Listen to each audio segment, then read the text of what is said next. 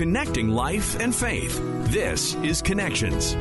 Welcome to Connections. I'm Colleen Hood with Mike Tom. Today's guest spent years on the streets of Philadelphia dealing with an addiction to opioids. She sought help in over 70 treatment centers, and today she is finally in recovery. Megan is now taking her experience, and together with her mother, Jennifer, they are back on the streets helping others who are in a similar situation. Today on Connections, Megan and her mother will share their story and talk about their new initiative, the Grace Project. Megan Cohen never saw herself being the type to become addicted to drugs, but that's exactly what happened. Megan spent years on the streets of Philadelphia dealing with an opioid addiction, and today she is finally in recovery. Megan, we want to hear a little bit about you. You're about a year into your journey of recovery. Tell us a little bit about yourself prior to all of this. Um, so prior to my addiction, you know, I I would have never expected my life to to turn out going down that path. Um, you know, I was a pretty good kid. Um, I did well in school. I played sports. Um, you know, I always had a good heart, and you know, I kind of, in a way, that made me feel like I was almost like too smart to become an addict. So, like when I first started using, I really just thought that you know I was I was being like a normal high school kid, and I didn't think that like it was going to go down the path that it did um you know but addiction doesn't discriminate. So i uh you know i, I fell victim to it and and that's when my life kind of took a huge turn. How did you uh, wind up an addict? Like did you go through a lot of trauma or was it just kind of getting involved with the wrong crowd? What was your journey into addiction like? Um yeah so i mean i i, I have suffered from a lot of trauma. Um a lot of it in a way was I don't want to say self-inflicted because you know trauma is never necessarily like the the person's fault.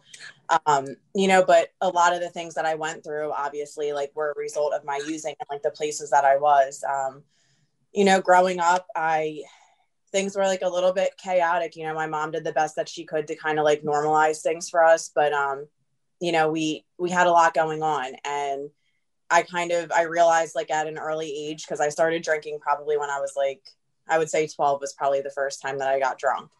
Um, you know, and I started hanging out with older crowds and like I realized that if I was under the influence of something or if I was running around with my friends, I didn't really have to think about like the internal stuff that was going on. You know, I, I always, um, you know, and it just kind of, I'm sorry, somebody just called me. I hope that didn't interrupt it. Um, no, you know, but depression and, and it was kind of, it was a, a solution for me, you know, to not not feel the way that I didn't want to feel. Um, you know, so it was an easy way out. Uh, Jen, as her mom, what was it like for you to watch all of this happening? Well, you reason things out. You maybe overlook things because, as Megan said, she was very intelligent. She was coming up with her own algebraic equations in the fourth grade. The teachers couldn't, you know, disprove them. She was a very intelligent, very warm, very loving child. So you see things and you think, eh, it's a phase, or oh, maybe I'm, I'm looking into this too hard. Um, and then things start to get really deep and you there's there's no handbook on it. You don't know how to go which way to go. And as a single mom i was trying to uh, work and pay the bills and also be mom and dad to my two daughters. So it was uh, it was difficult. I did not have addiction in my family. We never had anything like this when i was growing up. So i had no idea where to turn which way to go when Megan was feeling bad about things, I I was always taught, okay, tomorrow's another day. You're gonna you're gonna feel fine, and if not that day, eventually you will. And I didn't give a lot of credence to a lot of the things that Megan was feeling because it just wasn't the way that I would handle it. And I remember one of her counselors saying to me at one point, "Oh well, this isn't about you this is about Megan and this is how Megan handles things. And I think that that was hmm. that was tough because she was a very uh, uh, although I'm a marshmallow, um, a little bit of a tough marshmallow. Megan was just a marshmallow all around, and she felt uh, she felt things a lot harder than I think that I I was giving her credit for.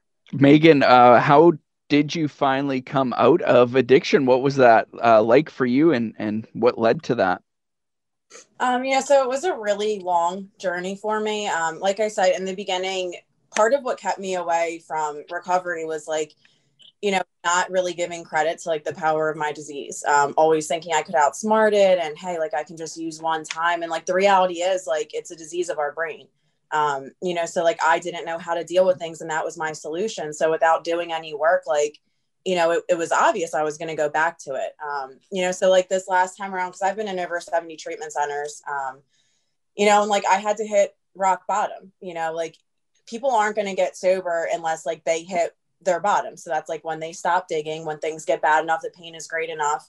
Um, you know, and like what that looked like for me was, you know, my mom had to stop enabling me um, because I think, you know, when I first had told her, like, you know, I'm struggling with this, she wanted to help me so bad and like she didn't have experience with it. So she was just like okay well what do i do? And like i knew that and i manipulated it. And i took advantage of the fact that she didn't know what to do for so long. Um, you know so finally like i kept digging i kept digging i kept you know putting my family through horrible things. Um, you know and it got to the point where she kicked me out. And i had been homeless by choice a couple times um, in a couple different states.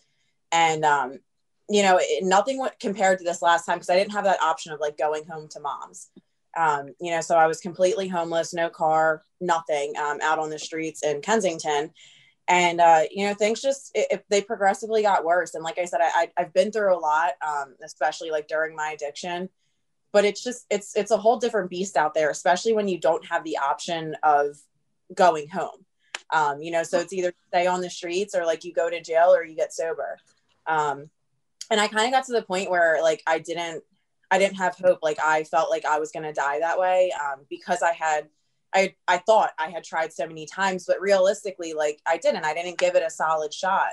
Um, you know, so I needed to be reminded that like there was still a human in me and there was a reason why I was still mm. here and like some greater purpose. And, you know, I started praying and praying constantly. And, you know, I was never a religious person. Um, you know, I, I still say I'm not, I'm very spiritual, but, um, you know, then my prayers started getting answered through strangers. Um, and that's kind of like part of what inspired the Grace Project, um, you know, kind of trying to bring that to somebody else, not just other addicts, but anybody who needs hope, you know, kind of trying to restore that through showing them, like showing them light in the world, um, you know, because the world was a very dark place for me. And because these strangers showed me kindness and like showed me love, it kind of it, it gave me a little bit of hope like it was like a little bit of a light and i called my mom and my mom came and got me and she did the best thing she could have done. She turned me in. Um, you know, and and I there was like a different piece about me because, you know, the last thing that happened before I called her, like that was my big God moment. And that was when, you know, this woman that there's like a woman translating for us because she only spoke Spanish. And I'm being completely honest, telling her like who I am and what I've done. And she like brought me into her house and she gave me, let me take a shower, gave me clean clothes and, you know, gave me warm food. Um, and that was my big like god moment you know and things started changing. So i had a different piece and i was i was open to actually give this a shot and i did. You know i worked a very thorough program. I still do. Um, and i'm big on like a holistic approach. So it's not just aa or you know whatever fellowship people do. But for me you know it's going to the gym watching what i eat it's, you know going to therapy um, just just a holistic approach you know looking at all aspects of my life and trying to better them and just be healthy overall uh, we're gonna. You mentioned the Grace Project. We're gonna talk about that right away. But first, Jen, uh, I'm wondering, as a mom, what was it like to put those boundaries in place and set tough love, and eventually turn your own daughter in? What was that like for you as a mom? Well, you have to understand that at this point we were eight years into it, and I watched my daughter go downhill and turn into a person that I did not recognize. She uh, basically she was a monster.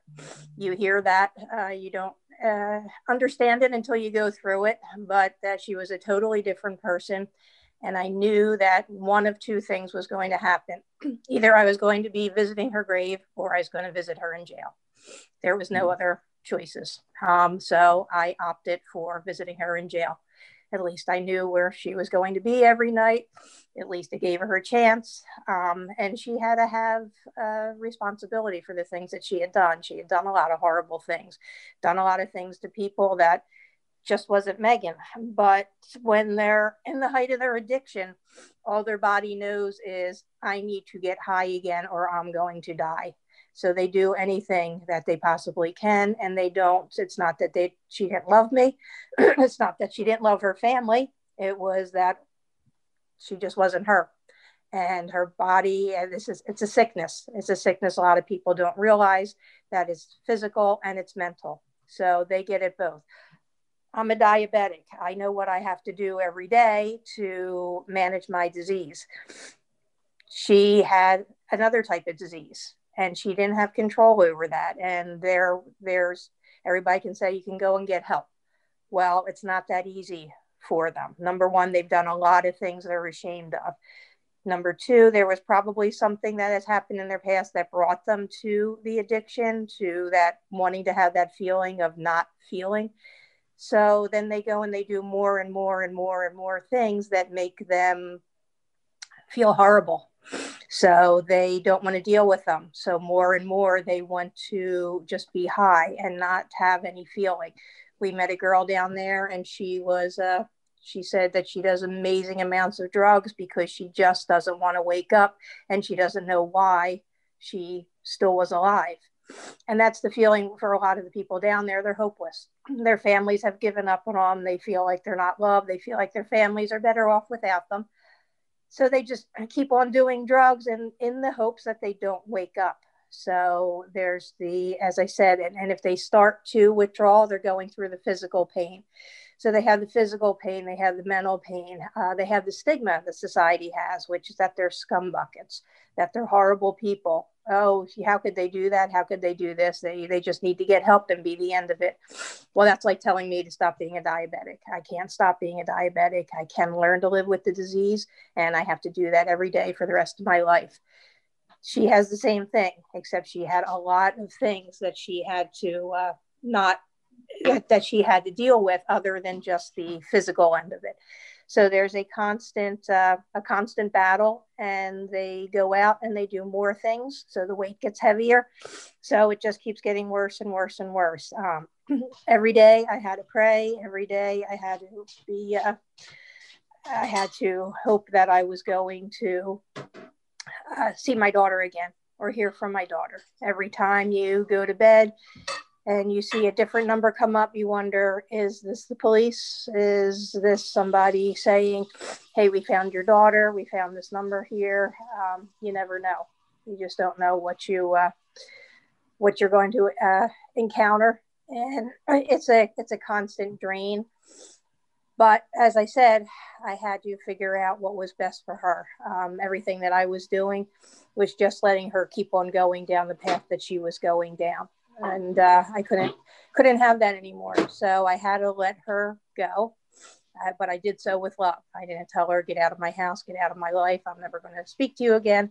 I told her that I loved her and that I would always be her mother. I would always be there for her, but I wasn't going to continue to help her do this. And it was tough because I knew that might have been the last time that I saw her. Did she feel like I was giving up on her? Did she feel like she had nothing else to uh, to live for because now finally she had ticked mommy off so much that mommy wanted nothing to do with her. I just I didn't didn't know what was going to happen, but I knew that either way, if she continued down that path, she was going to be uh, she was going to be dead.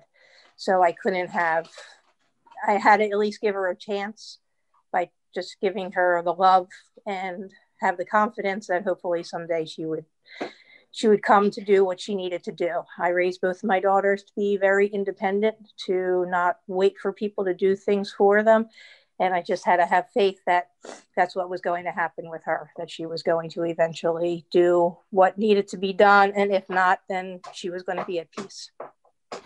And you definitely kept your hopes. You, you kept believing in her. And now today, uh, you guys have started up the Grace Project. And mm-hmm. Megan, you're recover- in recovery. Tell us a little bit about uh, the Grace Project and why uh, you guys decided to start it up. Um, so basically, like it, it was actually not really, um, you know, when my mom picked me up that the last night that I was out there and turned me in, I had asked her to bring out food um, you know, because I was starving and so was everybody else that was out there that, you know, I was out there with.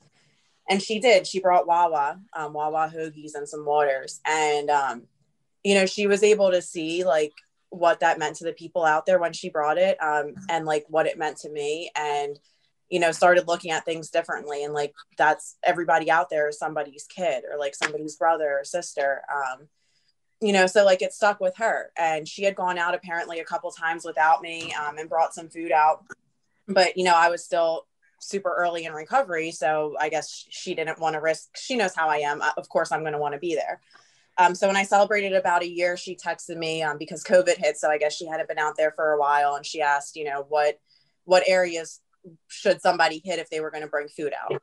Um, you know, and like already right away I was hooked, and I'm like, you're not doing that without me. I'm coming. Um, you know, so I was like, well, let me make a post on Facebook and like see if anybody else wants to come with us. Like maybe we can make this a little bit bigger. Um, and I'm thinking, you know, maybe just like one time it's going to be this big trip, or like maybe once a month, like other people are going to want to get involved. Um, so I made the post, and like you know, it it took off. Um, we have been out there every week since. Um, you know, since the, the first trip we made. I think we ended up incorporating as a nonprofit. I think it was within like the first three or four weeks. Um, you know, because people wanted to start start donating money or you know send in kind donations. Um, so at that point, it was like, all right, well, like people want to know that like all this money is being tracked and like let's make sure that they feel more comfortable. And then like, you know, the way that I looked at it at that point, I was saving up to move out of a recovery house. So, you know, I had money saved up that I was able to like start the process of, you know, getting the paperwork filled out and like paying for these fees um, because like I had a roof over my head. So it was okay that like I, I pushed that off a little bit longer and used the money for, for something bigger than myself. Um, you know, and like my vision with it is so much bigger than just like being in Philadelphia and helping the homeless out there. I want that to always be a focus, but you know, people lo- lose hope for many reasons. Um, you know, I'm sure that my mom many times when we were growing up felt hopeless and like felt like she was alone. Um, you know, and I wish that there was something like the Grace Project that somebody could have written in for her and been like, "Hey, here's this mom, and she's struggling, and she's got two daughters, and can you guys help in any way?" Um, you know, and like there, there's tons of reasons. There's there's tons of reasons why people feel alone or feel like you know they they're losing hope for like i said for whatever reason and need they need a reminder like that there's still light in the world just like i need a reminder when i had no hope um, so that's kind of like what the grace project's about and you know it's just i've always i've always loved helping people my mom raised me that way um, you know even though she struggled to pay the bills growing up like you know we would do stuff for the holidays for other families and like i remember her you know starting this money drive for one of her friends at work um, you know not never telling the person it was her you know, leaving the money and saying like, "Oh, this is from Santa" on the desk. You know what I mean? Because that's just that's the way that she is, um, and that's the way that she raised me. You know, so th- there's there's nothing better that we could do with our time. I mean, it's it's perfect for both me and her. What was it like to go back to the streets after you had been in recovery and you were at a point where you could go back on the streets? What was it like to see it um, from a different perspective? You know, it it's hard. Um, before I go out there, I always pray. Um, you know, I, I pray that I say something to somebody that plants a seed because I know the reality. Like if somebody's not ready, they're not going to go into treatment. But maybe you know me being out there is going to show them like a that they're cared about and b that it's possible. Like if they want to get the streets, they can. Um, you know, it's hard because I see people that I was out there with, and you know, I'm, I'm watching them deteriorate. Um, so like, it's not easy by any means. Um, you know, because like you you just want to help them all. You want to get them all off the streets. You want to show them like, hey, if I can do it, you can do it. You know, and like I remember the first couple times being out there and like people they didn't recognize me at first. And I had to be like, it's Megan, you know, because I looked so much different. I had a year of sobriety and like, you know, nobody out there ex- ever expected me to get clean. The drug dealers were actually calling my mom when I was out there saying your daughter's going to die. Um, you know, so it, it's just it's a weird feeling. It's hard, um, but it's also rewarding and, and it's humbling. You know, it reminds me where I came from. Um, you know, when I'm out there every single week, I can't forget what it was like. So it's good for me in a way, you know, and it took a while to be able to do that because, like, you know, you're seeing people using drugs on the streets out in the open, um, you know, people dealing drugs on the same blocks that I was buying them from. So, you know, it, it, it's definitely something that you have to be in the right state of mind mentally. And i i also know that like there might be a week where i'm going to have to say hey mom or you know to my roommate who helps us a lot like you guys are going to have to run it this week. I'm not right mentally. Like i shouldn't be out there. You know so it's just it's something that like you know you have to it, it's all on how you look at it you know and getting in the right state of mind before we go out there and making sure that you know you go into it with the understanding that you're going to see some things and like it's going to be upsetting but if you just plant a little seed of hope for somebody, then we did something good for that day. Now it's still really early um, in the project, but have you had any success stories come out of it yet? Um, you know, as far as I know, no. Um, we've we've gotten some people into treatment, um, but it's not like they've checked in with us after. So I honestly don't know. Um, I'm sure that some of them probably are still clean. Um, I'm sure that some of them from you know seeing me out there that down the line, like they're gonna realize, okay, maybe I can do it. Um, but you know, it's it's been like five months, so it's very early on. Um, it's too hard to you can't really tell until somebody's kind of working a program for a while, like how it's going to turn out, and it's something you always got to do. So it's hard to say necessarily that it brought success stories. Um, but you know, even if it just plants the seed for somebody to let them know that they can do it, or to just let them know that they're cared about you know, to value their life a little bit, then I would say that that's a success in itself. Um, and then with our holiday drive, because that was something else that we stepped out of the realm of just addiction. Like I said, we have a bigger vision, um, you know, and that was, I would say that was definitely a success. Um, you know, being able, we helped 23 kids, um, you know, to give them a Christmas and seeing the moms, um, you know, one of them emailed us after saying how, you know, we reminded her that there's good in the world and like restored faith in her. Um, you know, one of the kids at one of the houses was the one who got the us. You know, it, seeing what that did for them and like the happiness that brought, I look at that as a success as well. Definitely, uh, Jennifer. What is it like to be able to go out and and share this experience with your daughter now? Well, it's uh, it's amazing and it's uh, it's also troubling because every Thursday night I come home and my mind is going crazy. What can we do on a bigger level? Um, there's so many abandoned buildings down there uh, that, you, that we could we could change them into places where people can go and get immediate help. Um, there's no businesses down there; they're all locked up. Uh, there's only a few things here and there, a couple of pizza shops and so forth, but otherwise, there's a there's not there's there's just so much that needs to be done and trying to take this one step at a time is uh, is it, it's it's tough because you want to you want to cause it my dog there you want to cause a, an immediate an immediate change. But then i also have to remember that when we're down there and something that megan may not understand is that uh, we kept somebody warm for another week. We got somebody food for you know a few days because we don't just feed them that night. We give them snack bags so that they have snacks for the next couple of uh, the next couple of days. Uh, we're not the only ones who go down. There's other groups that go down and so forth. So there's so many other ways that we keep these people alive and we give them hope. Um, I've had people say, Are you enabling them? Because you're making it comfortable? Well, it's not comfortable for them to uh, put a sheet down on top of all the glass and needles and trash that's down there so that they can fall asleep. And it's definitely not making them say, oh, well, I was going to go get help. But now that I have this blanket or I have this coat or I have this warm meal, I think I'll just stay out here. So it's a, there's a lot that society needs to realize about what goes on in the mindset of the people down there. It's wonderful in the way that I feel like everybody who we give a blanket to, everybody we give a coat to, everybody we give a warm meal to, we help them in some way, you know, for that day, for that week, whatever. We've kept a business owner from having things stolen from them because people are hungry. They eat out of garbage cans. So it's, uh, and it's great to see Megan go down there and she can organize all of this and she can relate to these people because I, I, can't. There's nothing I can relate as a parent. I can relate to everybody out there listening who has lost somebody to addiction. You know, we want them to know that we do this in their memory. You know, we go out there so that maybe we spare another family from what's happening. Um, but Megan can talk to them. Megan can say, Yeah, I did that. Oh, yeah, I did that also Mm-hmm. I did that. Yes, I, I had warrants out for my arrest. And look at me now. This is a year and a half later. It can be done. There are so many programs out there that people don't know about. They don't understand what's out there to help them. So if we plant that seed of hope, I watch her, she shines when she's out there. For a lot of people, they go down there and it's a very disturbing scene. We can't really show how bad it is down there because there's you know people don't want their picture taken. They don't want to be on video. They don't want their family to recognize them and see them down there at their worst. So there's a lot that we can't show. So when you're down there in person and you see a 27 year old who is missing a leg or part of their leg or an arm because they're picking dirty needles right up off of the street and they're sticking them in their arm they're sticking them in their neck they're sticking them in their eye right in front of you. Um, and then that needle goes down and somebody else does that picks up the same needle. It's just it's it's a horrible scene.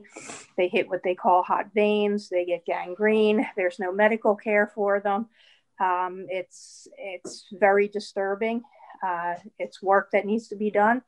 And to see how she has run with this. I mean, as she said, I made a phone call to her because I wanted to start doing it again. Um, thinking 10 years down the road, maybe we can make a change, you know, you know, five years down the road, maybe we start bringing attention to it. But with all of the volunteers and all of the good hearted people out there, and it, this is just spread like wildfire.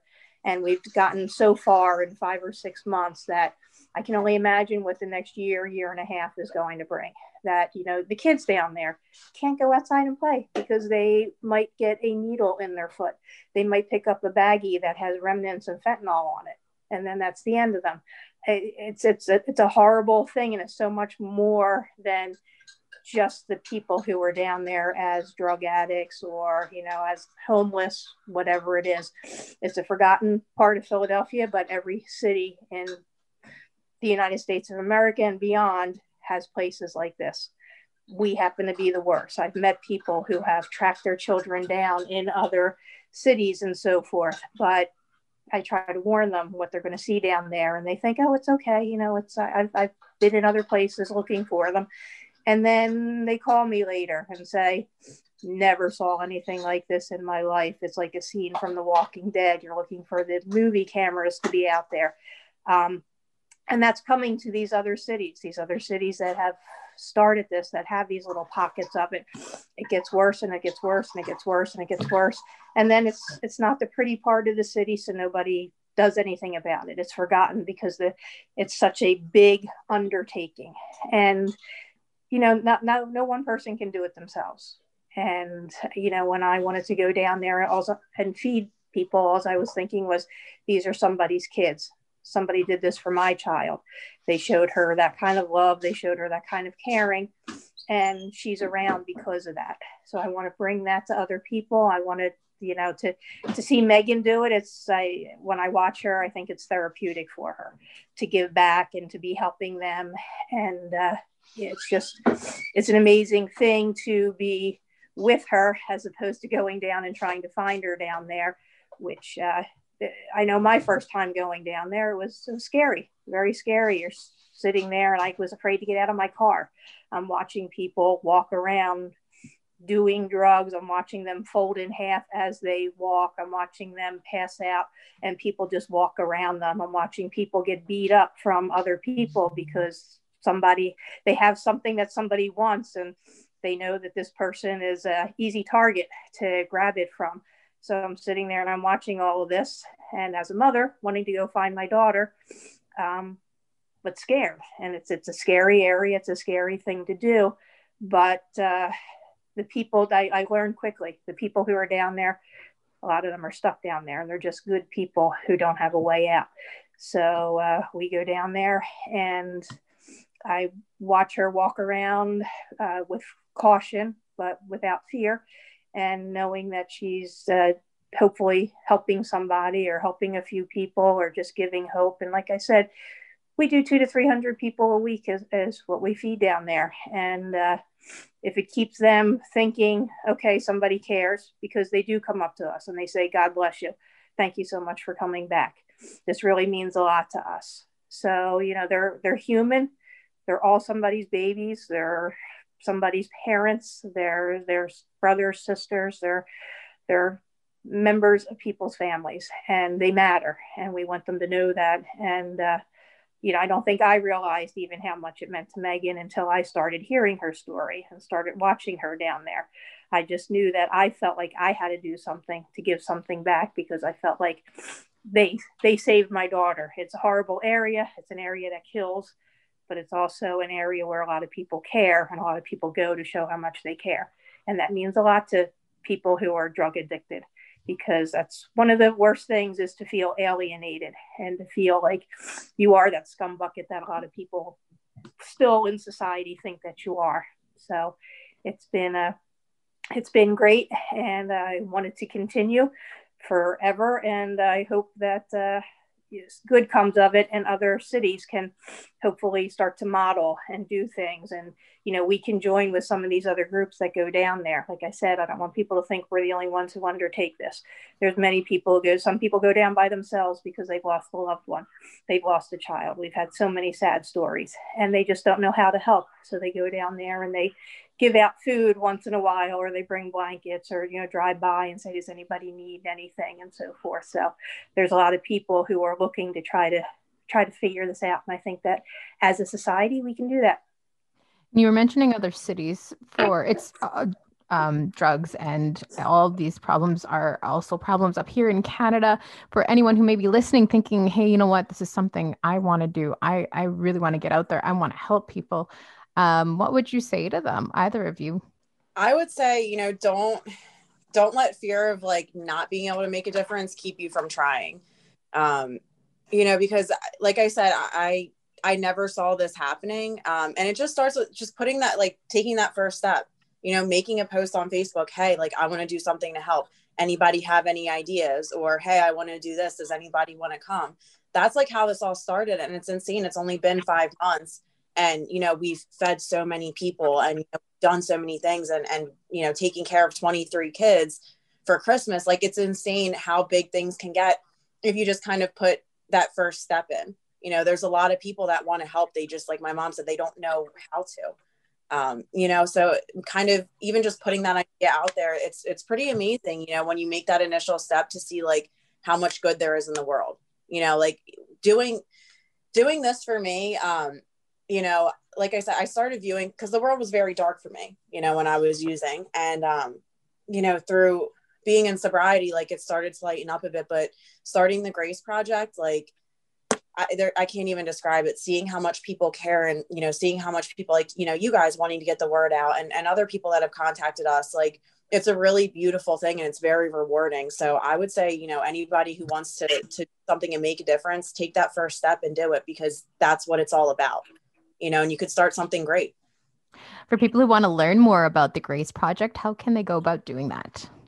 Um, so we have Instagram and Facebook, but we also have a website. It's www.teamgraceproject.org, um, T E A M, graceproject.org.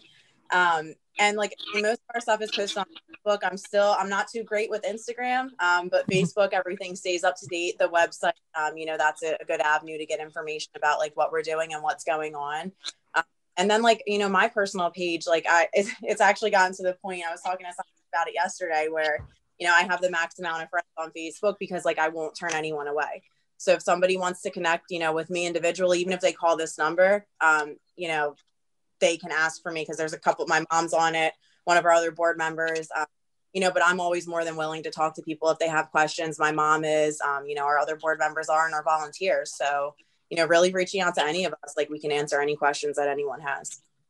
And for anyone who may be listening, either a family member of someone who's currently going through an addiction or someone who is the addict and is listening, going, I just have no hope. I have nothing left. What would you say to them? I would say that if I can do it, anyone can. Um, you know, I, like I said, I've been homeless in many different states. I've been in and out of treatment, um, in and out of jail. You know it's it, what scares people away is like that they think that it's hard. Um, you know it's hard to get sober and it's hard to stay sober. And it's really not it's uncomfortable is what um, you know in the beginning it's uncomfortable because you're learning a new way of life. It's something that you're not used to. It's unfamiliar.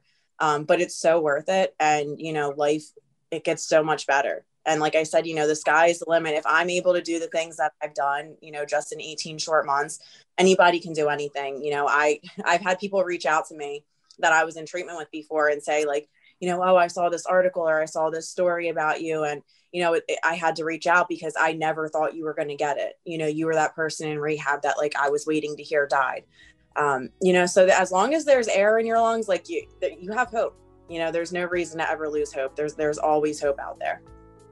Thank you both for joining us this morning. Thank you, Thank for you having so much for having us. To hear more about the Grace Project or to hear some bonus material from today's interview, check out our podcast, Connections with Mike Tom and Colleen Hood. You can find that podcast at podcastville.ca or wherever else you get your favorite podcast from. Don't forget to subscribe. We'll talk to you again on Connections.